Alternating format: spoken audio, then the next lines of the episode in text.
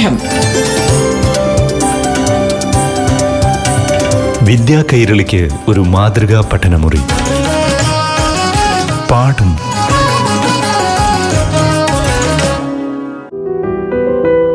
നമസ്കാരം പ്രിയ കൂട്ടുകാരെ. ഇന്നത്തെ പാഠം ക്ലാസ്സുകളിലേക്ക് സ്വാഗതം. ഇപ്പോൾ യു പി വിഭാഗത്തിൽ അഞ്ചാം ക്ലാസ്സിലെ മലയാളം ക്ലാസ് കേൾക്കാം. നിങ്ങൾക്കായി അറിവുകൾ പങ്കുവയ്ക്കുന്നത് അധ്യാപികയായ സീതാകുമാരി.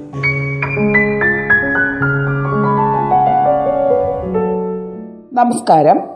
പാഠം ക്ലാസ്സിലേക്ക് എന്റെ എല്ലാ കൂട്ടുകാർക്കും സ്വാഗതം. കഴിഞ്ഞ ദിവസം നമ്മൾ അഞ്ചാം ക്ലാസ്സിൽ ക്യാൻസർ വാർഡിലെ ചിരി എന്ന പാഠഭാഗമാണ് പരിചയപ്പെട്ടുകൊണ്ടിരിക്കുന്നത്. അതിൽ ചില പ്രവർത്തനങ്ങൾ ഭംഗിയായി കൂട്ടുകാർ ചെയ്യുന്നുണ്ട് എന്ന് വിശ്വസിക്കുന്നു. നമ്മൾ ഇന്നസെന്റെ ഭാര്യ ആലീസ് ഇന്നസെന്റെ രോഗാവസ്ഥയിൽ എങ്ങനെയാണ് പ്രതികരിച്ചത് എന്നും ഇന്നസെന്റ് രോഗാവസ്ഥയിൽ നടത്തിയ പ്രതികരണം എന്താണ് എന്നും താരതമ്യം ചെയ്ത് കുറിപ്പ് തയ്യാറാക്കിയിട്ടുണ്ടാവും. ഒരു താരതമ്യ കുറിപ്പിന്റെ ഘടന എന്ന് പറയുന്നത് ഏത് കാര്യത്തെയും രണ്ട് കാര്യങ്ങളെ അല്ലെങ്കിൽ വ്യത്യസ്തമായ സന്ദർഭങ്ങളെ അതിലെ സാമ്യ വ്യത്യാസങ്ങൾ കണ്ടെത്തി താരതമ്യം ചെയ്തതിന് ശേഷം സ്വന്തം നിലപാടുകളും കാഴ്ചപ്പാടുകളും രൂപീകരിക്കുന്ന ഒന്നാണ് ഈ താരതമ്യക്കുറിപ്പ് എന്ന് പറയുന്നത്. അതുകൊണ്ട് തന്നെ ഇന്നസെന്റിന്റെ രോഗാവസ്ഥയിൽ അദ്ദേഹത്തിലും ഭാര്യ ആലീസിലും ഉണ്ടാക്കിയ പ്രതികരണങ്ങൾ അതിലെ സാമ്യ വ്യത്യാസങ്ങൾ കണ്ടെത്തി അതിനോടൊപ്പം നിങ്ങൾ ഏത് നിലപാടിലാണ് വിശ്വസിക്കുന്നത് നിങ്ങൾക്ക് എന്തൊക്കെയാണ് ആ അവർ രണ്ടുപേരുടെയും പ്രതികരണങ്ങളോട് പറയാനുള്ളത് എന്നെല്ലാം കൂട്ടിച്ചേർത്ത് നന്നായിട്ട് ഒരു താരതമ്യക്കുറിപ്പ് തയ്യാറാക്കിയിട്ടുണ്ടാകും. ഇനി നമ്മൾ മറ്റൊരു പ്രവർത്തനത്തിലേക്കാണ് കടക്കുന്നത്. അതായത് ഇന്നസെന്റ് എന്ന് പറയുന്ന മഹാനടൻ സിനിമാ ലോകത്തെ കുടുകുടെ ചിരിപ്പിച്ചതുപോലെ തന്നെ തന്റെ രോഗാവസ്ഥയിലും ചിരിയെ ചേർത്തു പിടിച്ചുകൊണ്ട് ആ രോഗത്തെ അതിജീവിക്കുക അങ്ങനെയുള്ള ഒരു വ്യക്തി സമൂഹത്തിന് തരുന്ന സന്ദേശം എന്താണെന്ന് നമുക്കെല്ലാവർക്കും അറിയാം. ജീവിതത്തിൽ ഉടനീളം കടന്നു പോന്ന പ്രതിസന്ധി ഘട്ടങ്ങളെയൊക്കെ എങ്ങനെയാണ് നേരിട്ടത് എന്ന് അദ്ദേഹത്തിന്റെ ഈ അനുഭവക്കുറിപ്പിലൂടെ നമുക്ക് വ്യക്തമാകുന്നുണ്ട്. പക്ഷേ കൂടുതൽ കാര്യങ്ങൾ നമുക്ക് അറിയില്ല. പാഠപുസ്തകത്തിൽ എഴുതിയിരിക്കുന്ന കാര്യങ്ങളിൽ നിന്നുകൊണ്ട് നമുക്ക് അദ്ദേഹത്തിന്റെ ആ അനുഭവത്തിന്റെ തീവ്രത മനസ്സിലാക്കാൻ കഴിയുന്നുണ്ട് എങ്കിലും ഈ രോഗസമയത്ത് അദ്ദേഹം ചിരിയെ ചേർത്ത് പിടിച്ചുകൊണ്ട് ബന്ധുക്കളോടും സുഹൃത്തുക്കളോടും ഡോക്ടറോട് പോലും പെരുമാറിയത് എങ്ങനെയാണ് എന്ന് വ്യക്തമാകുന്നുണ്ട് ഈ പാഠഭാഗത്ത് പക്ഷെ അതിനേക്കാളൊക്കെ എന്തൊക്കെയായിരുന്നു അദ്ദേഹത്തിന്റെ മാനസിക അവസ്ഥ? ചിന്താഗതികൾ എങ്ങനെയൊക്കെയാണ്? എങ്ങനെയാണ് ചിരിയെ ചേർത്ത് പിടിച്ചത്? ഇതൊക്കെ കൂടുതൽ നമുക്ക് അറിയേണ്ടതുണ്ട്. അതിനായി നമുക്ക് അദ്ദേഹത്തോട് തന്നെ നേരിട്ട് ചോദിക്കണം. നമുക്കിപ്പോഴുള്ള മാർഗം അദ്ദേഹത്തെ നേരിട്ട് പോയി സന്ദർശിക്കാൻ പറ്റില്ല. അതിന് പകരം നമുക്കൊരു കത്ത് തയ്യാറാക്കിയാലോ? കത്തിന്റെ ഘടന നമ്മൾ പല കത്തുകൾ എഴുതിയിട്ടുണ്ട്. കത്തുകളെക്കുറിച്ച് നമുക്ക് വളരെ വ്യക്തമായ ധാരണയുമുണ്ട് നമ്മൾ കൂട്ടുകാർക്ക് കത്തെഴുതിയിട്ടുണ്ട്. നമ്മുടെ ക്ലാസ് ടീച്ചർക്ക് കത്തെഴുതിയിട്ടുണ്ട്. നമ്മുടെ വിദ്യാഭ്യാസ മന്ത്രിക്ക് കത്തെഴുതിയിട്ടുണ്ട്. മുഖ്യമന്ത്രിക്ക് കത്തെഴുതിയിട്ടുണ്ട്. ഇങ്ങനെ നിരവധി കത്തുകൾ എഴുതി ശീലമുള്ളവരാണ് കൂട്ടുകാർ. അങ്ങനെയുള്ള കൂട്ടുകാർക്ക് എല്ലാ കത്തിന്റെയും ഘടന ഒരുപോലെ അല്ല എന്ന് നിങ്ങൾക്കറിയാം. ഇപ്പോൾ കൂട്ടുകാർക്ക് എഴുതുന്ന കത്ത് പോലെ അല്ല ക്ലാസ് ടീച്ചർക്ക് എഴുതുന്ന കത്ത്. ക്ലാസ് ടീച്ചർക്ക് എഴുതുന്ന കത്ത് പോലെ അല്ല മുഖ്യമന്ത്രിക്ക് എഴുതുന്ന കത്ത്. ഔദ്യോഗിക കത്തും സാധാരണ നമ്മൾ സ്നേഹപുരസരം നമ്മുടെ ബന്ധുക്കൾക്കും കൂട്ടുകാർക്കും ഒക്കെ എഴുതുന്ന കത്തും തമ്മിൽ വ്യത്യാസമുണ്ട്. അങ്ങനെയാണെങ്കിൽ ഒരു കത്തിന്റെ ഘടന ആദ്യം നമുക്ക് പരിശോധിക്കാം.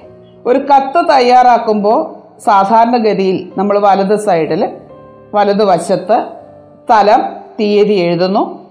അടുത്ത് സംബോധന നമ്മൾ എഴുതുന്നു. ശരിക്കും അത് കഴിഞ്ഞിട്ടാണ് നമ്മൾ ഉള്ളടക്കത്തിലേക്ക് കടക്കുന്നത്. ഉള്ളടക്കത്തിന്റെ കാര്യത്തിൽ നമുക്ക് ശ്രദ്ധിക്കേണ്ട ചില കാര്യങ്ങളുണ്ട്. അതിന്റെ തുടക്കം അതിന്റെ ഒടുക്കം അവസാനിപ്പിക്കുന്നത് എങ്ങനെ?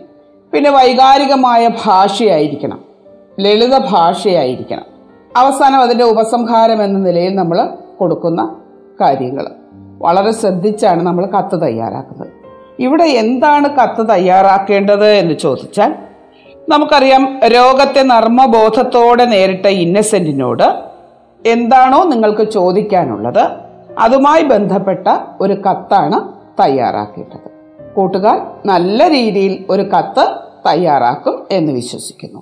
ഇനി നമുക്ക് ഇന്നസെന്റിന്റെ ജീവിതത്തോട് സാമ്യപ്പെടുത്താവുന്ന മറ്റു ചിലരുടെ ജീവിതാനുഭവങ്ങളും ഉണ്ട്.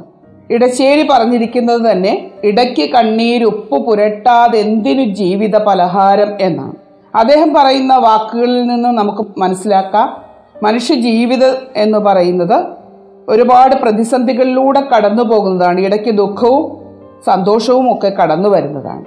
അതുപോലെ നിങ്ങളുടെ പാഠപുസ്തകത്തിൽ ഇന്നസെന്റിന്റെ എന്റെ ജീവിതവുമായി ബന്ധപ്പെടുത്താവുന്ന വേറൊരു വ്യക്തിയുടെ കവിത പരിചയപ്പെടുത്തിയിട്ടുണ്ട്. സഞ്ജയൻ. കരളെരിഞ്ഞാലും തല പുകഞ്ഞാലും ചിരിക്കണം അതേ വിദൂഷകധർമ്മം. ചിരിയും കണ്ണീരും ഇവിടെ കാണുവതൊരുപോലെ മിഥ്യയെന്നറിവോനല്ലീ നീ എന്ന് പറയുന്ന ആ കവിത. ആ വരികൾ നന്നായിട്ട് രണ്ട് മൂന്ന് പ്രാവശ്യം വായിക്കുമ്പോൾ അതിന്റെ ആശയം കിട്ടും. സഞ്ജയൻ എന്ന് പറയുന്ന ആ വ്യക്തിയുടെ ജീവിതം സ്വന്തം ജീവിതത്തിൽ കനത്ത ദുരന്തങ്ങൾ അനുഭവിച്ചയാളാണ് സഞ്ജയൻ. വിവാഹം കഴിഞ്ഞ് മൂന്ന് വർഷം കഴിയുമ്പോഴേക്കും ഭാര്യ അന്തരിച്ചു.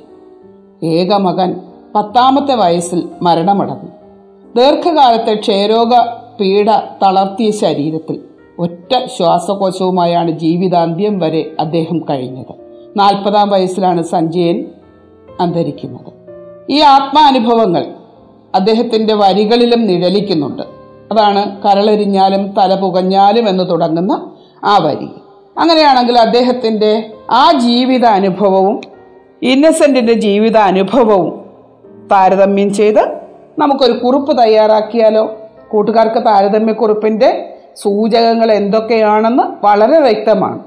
അതുകൊണ്ട് തന്നെ ഇവിടെ സഞ്ജയന്റെ ജീവിതത്തെക്കുറിച്ച് ആ വരികളിൽ അദ്ദേഹം വ്യക്തമാക്കുകയാണ്. എത്ര തന്നെ കരളെരിഞ്ഞാലും തല പുകഞ്ഞാലും ചിരിക്കണം. അതാണ് വിദൂഷകന്റെ ധർമ്മം. വിദൂഷകൻ എന്ന് പറയുന്നത് നാടകത്തിൽ ആളുകളെ ചിരിപ്പിക്കുന്ന ഒരു കഥാപാത്രമാണ്.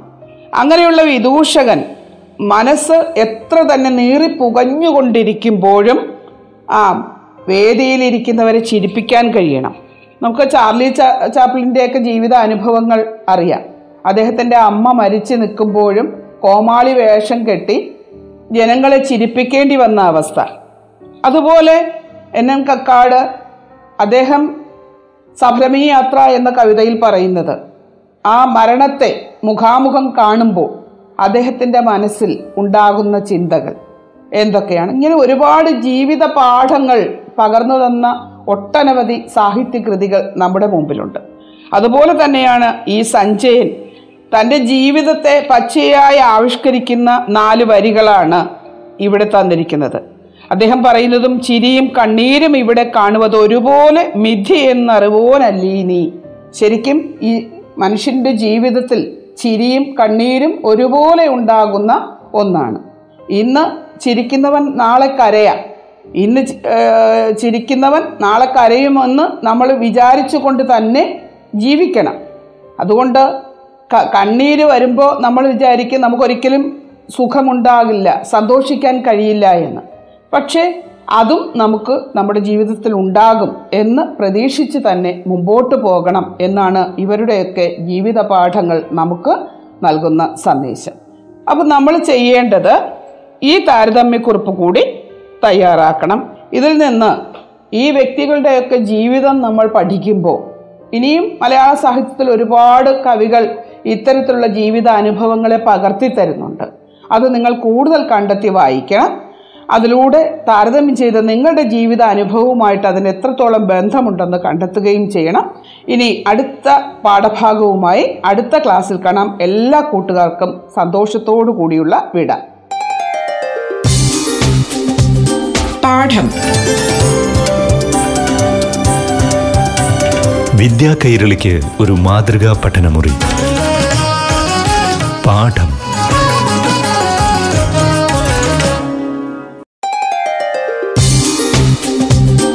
പാഠം. വിദ്യാ കൈരളിക്ക് ഒരു മാതൃകാ പഠനമുറി. പാഠം.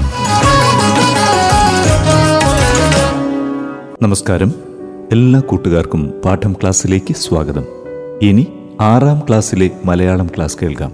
അവതരിപ്പിക്കുന്നത് അധ്യാപികയായ സീതാകുമാരി. നമസ്കാരം. പാഠം ക്ലാസ്സിലേക്ക് എന്റെ കൂട്ടുകാർക്ക് ഹൃദ്യമായ സ്വാഗതം. കഴിഞ്ഞ ദിവസം ആറാം ക്ലാസ്സിലെ അടിസ്ഥാന പാഠാവലിയിലെ പുഞ്ചക്കൊയ്തേ കളം നിറഞ്ഞ എന്ന പാഠഭാഗത്തിലൂടെ നമ്മൾ കടന്നുപോയി. കുട്ടനാടിന്റെ ഭൂപ്രകൃതിയും പ്രകൃതി ദൃശ്യങ്ങളും നമ്മുടെ മനസ്സിൽ ഇങ്ങനെ മായാതെ മങ്ങാതെ കിടക്കുകയാണെന്ന് അറിയാം. അപ്പോൾ അവിടെ നിന്ന് തന്നെ നമ്മൾ മനോഹരമായ ആ നാടൻ പാട്ടിലൂടെ കടന്നു പോയപ്പോൾ നമുക്ക് കുറേ അറിവുകൾ കൂടി ലഭിക്കുകയാണ്.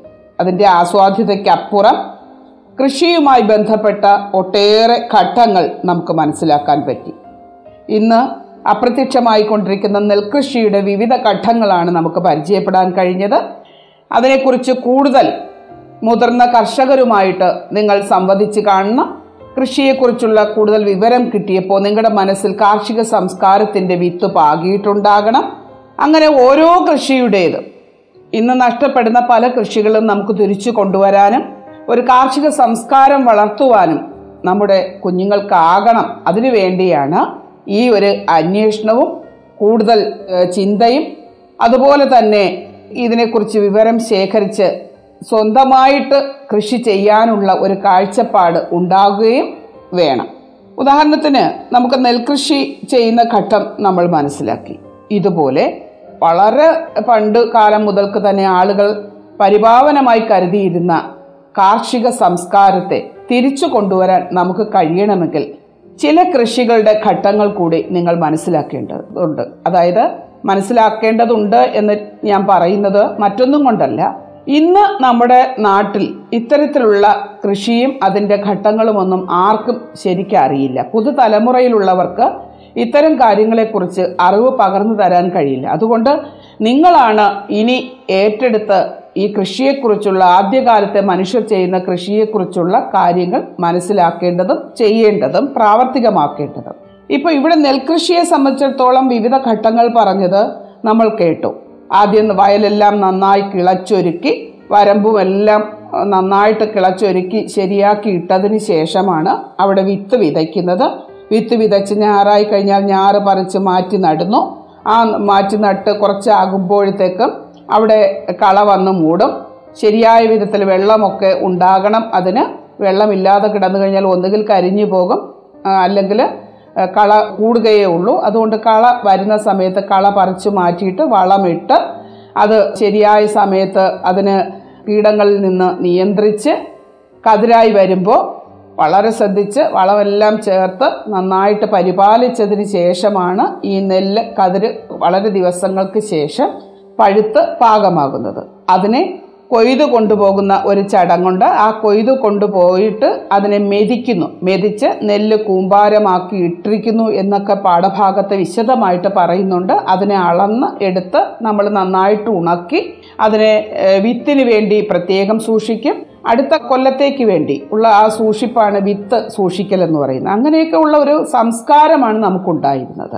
ഉദാഹരണത്തിന് നമുക്ക് ചേന പോലും ഇന്ന് നടുന്നത് അറിയില്ല. പണ്ടുകാലത്ത് ചേന നടുന്ന തറ ഭംഗിയായിട്ട് കിളച്ചിട്ട് വട്ട വട്ടക്കുഴിയെടുത്ത് അവിടെ ചപ്പു ചവറുകൾ കൊണ്ടിട്ട് അത് കരിച്ച് അതായത് കുഴി ചുടുക എന്ന് പറയും. ചുട്ടതിന് ശേഷം വെള്ളം ഒഴിച്ച് ആ കുഴിയെ ഒന്ന് തണുപ്പിക്കും.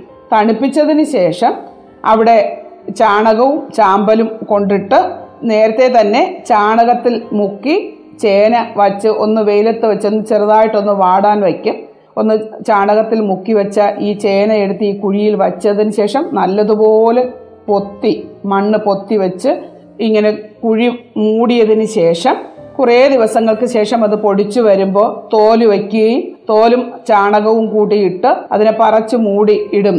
ഇങ്ങനെയൊക്കെയാണ് ചേന അന്ന് കൃഷി ചെയ്തിരുന്നത്. ഇന്ന് വെറുതെ ഒരു കുഴി കുഴിച്ച് ചേന അവിടെ വയ്ക്കും.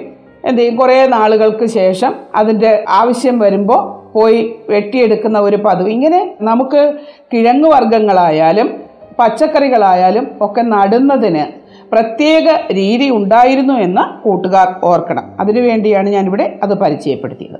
ഇനി നമുക്ക് നാടൻപാട്ടിലേക്ക് തന്നെ കടന്നു പോകാം. ഈ നാടൻപാട്ട് എന്ന് പറയുന്നത് കൃഷിയുമായി ബന്ധപ്പെട്ട നാടൻ പാട്ടാണ്. അങ്ങനെയാണെങ്കിൽ ഞാറ്റുപാട്ട് വിത്തിടിയിൽ പാട്ട് ചക്രപ്പാട്ട് കൊയ്ത്തുപാട്ട് കിളിയാട്ടുപാട്ട് കളപറിക്കൽ പാട്ടുകൾ എന്നിങ്ങനെ കൃഷിപ്പാട്ടുകൾ പലതരമുണ്ട്.